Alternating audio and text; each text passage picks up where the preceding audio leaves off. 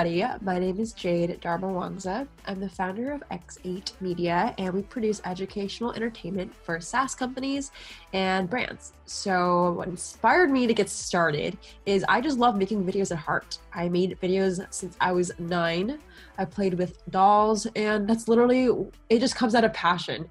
And I've recently, in the span of, I would say, three years, have taken my uh, you know hobby into like a full-time living. So my company we have over uh, a team of 20 now at x8 media and i uh, obsessed with just working with our clients. But yeah it wasn't so long till i actually was full-time. For solid 10 years i was making like videos for free unpaid out of passion uh, but that's how i really got started. One of your earliest memories was with uh, starting with dolls. Is that is that your absolute earliest entrepreneurial memory? Yes um, I mean, here and there, I will be the bossy, demanding person I am as a kid. My mom could definitely say that that was in me. But when I was nine, I started a YouTube channel called Kitty Films Eight. Don't look it up; it's it doesn't exist anymore. But um, it's a show where I played with dolls, and I would sell dolls, um, and I would create my e-commerce store and an Amazon uh, profile to sell products, and that's my first really taste of e-commerce marketing. Um, so have you ever started any other businesses than the one you've started now? I have, I have. Um, you know, in the span of year and a half at X8 Media, you know, most most of our videos are the main portion of our videos are just sponsorships and managing YouTube channels. But um, here and there, I have dabbled into software. So we have another project called PBJ App, which is an app I'm working on. Uh, I also have something called Eat Like, which is a food box. I definitely think I'm your typical like ADHD kid that can't pick one thing to do. So that's why you can see I love uh, diversifying my time in projects that I believe in. Um, so, from all of those different businesses you've started, is there any kind of thing that stands out as your worst entrepreneurial failure? Yeah, a ton. so, um, I would say my recent fa- failure was not being able to say no to people, even mm. if it makes me look better and rep- my reputation's important, it's really important to say no. And so let me give you the story. So essentially what happened was for Eat Like specifically, Eat Like is a food box where you can eat like your favorite influencer. Yeah. And I have it really just started because most of my friends are really big creators and they love the idea. And here's the issue like, when you get a lot of social validation, you almost don't want to stop because people are like cheerleading you on. Mm. And like, I'm not trying to go into details, but like, let's just say like some of the biggest people I look up to, even in the industry for YouTube or brands, they love this idea. They were literally like, "Jake, this is genius," and I'm like, I I didn't. I think I got I was on a high. I was like, oh my god, I'm so freaking cool. Um, and even though the company itself, like we sold hundreds of boxes, but it was unprofitable. Like the thing was, we were bleeding money like crazy. Like each box cost twenty dollars uh, to the consumer, it costed us $25 to fulfill. so like, you know, I know a startup, you know, it's very normal, like Facebook, every company in the world loses money in the beginning. It's normal, but it was to the point where am I doing this out of, you know, what's the why out of it? Like if I'm gonna bleed money like crazy, why? and I realized my why wasn't good enough. I, I, like when it came down to it, like it's not deleted or paused or like I I threw away the project. I just had to really think about how I could make this company an actual. Um, I had to really think my why, and yeah. that was the past month. I was like, I, so I put on pause for three months, which is actually the blessing of my life because the coronavirus, the perfect, the, the, perfect storm happened. So the coronavirus happened, and um, it allowed us to take some downtime to really reflect. And I've learned that it's really important to say no and know your why because you could be doing things for other people and at the end of the day you could be either losing money which is at the worst but even worse is like to lose yourself. So that was my biggest failure recently in the span of a month and i'm still reflecting on it and i think it's probably the best thing that's ever happened just to be able to pause and analyze why you're doing something. So coming away from uh, a worse failure can you pinpoint uh, your happiest entrepreneurial moment Wow, good question. Um, so here's the thing. I'm ha- I'm happy when I typically break myself to the, my limits. it sounds really weird, but I really believe before any breakthrough, you're gonna have a breakdown.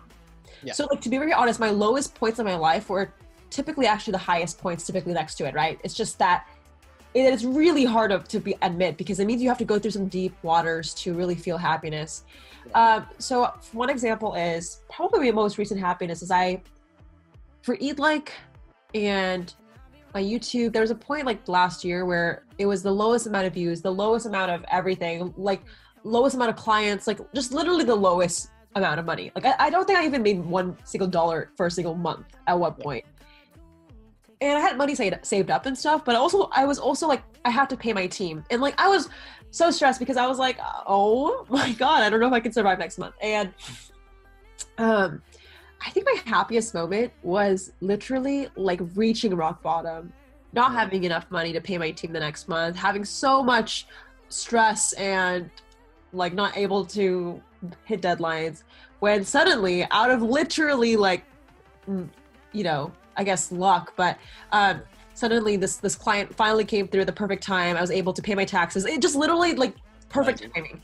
And that was probably my happiest moment. Not necessarily that i got a big check but it was the fact that throughout everything i didn't give up. Like i think that's what my happiest moment was and it wasn't really an a really real point because I actually didn't realize I was happy until looking back. And I think that's the hardest thing to understand as an entrepreneur. Like you sometimes don't know what's going on until you look three months back, right? And you're like, oh, that's why that happened. So that's probably that was like last fall. That was probably one of my happiest moments. I remember like almost like tears of joy out of being able to survive the next next few months. Um, and then I guess my most recent happiness also personally, I've been also surfing and, and working out. So you know, every day I find myself uh, having a peak of joy, doing those small little things. I don't think there's one moment that I'm extremely happy though. Who I've looked at a few of your videos, obviously, and um, you said that you moved to LA at 17, which is very young. Was there any kind of big mentors or people that you kind of followed, thinking that, you know, I'm going to move, I'm going to move to LA at 17, and I'm going to be like them? So yeah, I was actually 16. I remember. Yeah, I was six. No, no, no. I was 17. I think I was actually 16, turning 17, something really young. And yeah, I mean, my mentality going about it was I literally had like 2,000. I don't, by the way, I haven't even opened up about it in a while. So only like a few of, my friends know. Mm-hmm. I don't think even my parents knew. Like when I wanted to move to LA, it literally didn't make sense. Like I literally dropped out of school the month before. I had like maybe I had 10,000 followers, but like I didn't have a ton of money. Like I was literally the psychotic person that just packs their bag and go to LA. Yeah. And my mentality going I remember driving for 16 hours to go to LA, like moving there, my stuff, and like I think my, my thought process was like, I just don't know what's going to happen. And in that moment, when you face unknown, it's uncomfortable. And most people run from being uncomfortable. They're like, okay, I'm uncomfortable, peace out, done.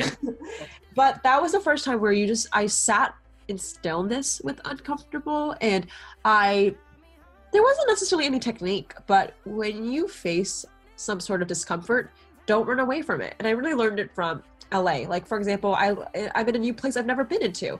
I could easily say, okay, it's time to go home, but I just sat in LA for uh, God knows how long. Like I I really realized that the scariest things that you're afraid of are actually not that scary. You just have to face it and like sit with it for a little bit, which is really awkward and painful, but it's crucial for for any type of move or growth. So my final question that I've got written down is, uh, if you had one piece of advice for yourself when you were starting out, what would it be? My one piece of advice would be two things.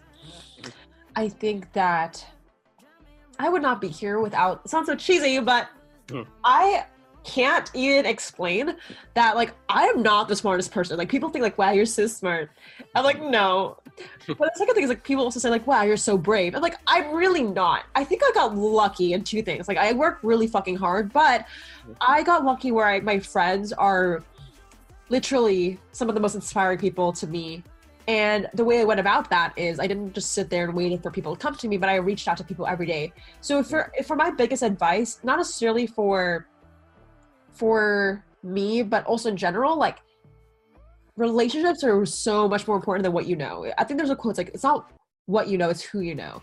And and it's also in a sense of like not just making friends so you can get money out of them. Like that's not what I'm trying to say, but true relationships are so valuable.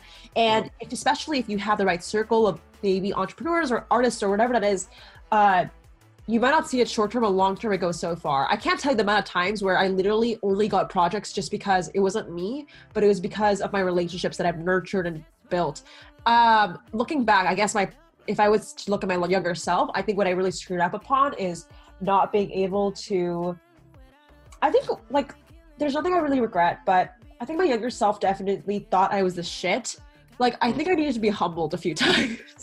so like I guess like looking back too is like when you do want to build your network or your your people or anything going about like don't think I don't know. I think it's like there's a Gary Vee like eat shit thing. I'm not trying to say that, but I, I, am trying to say like learn from other people. There was times where I didn't I didn't listen, and I wanted to speak too many times, and it comes out of like immaturity. And you know I was 16, but oh, I definitely think that yeah, I, I I definitely screwed up upon where I had literally so many people that I could have listened to, but I opened my mouth a little too much and that's something that I still work on to this day. So I guess looking back, I would give myself advice and say, Jade, you don't always need to know everything. And you can say, I don't know, and you're still just as smart. And I think that's really important to know that you can be smart and powerful and strong and still listen and ask for help. And I think that's hard for me because I want it to be super independent and so cool, but you need people and you need to listen.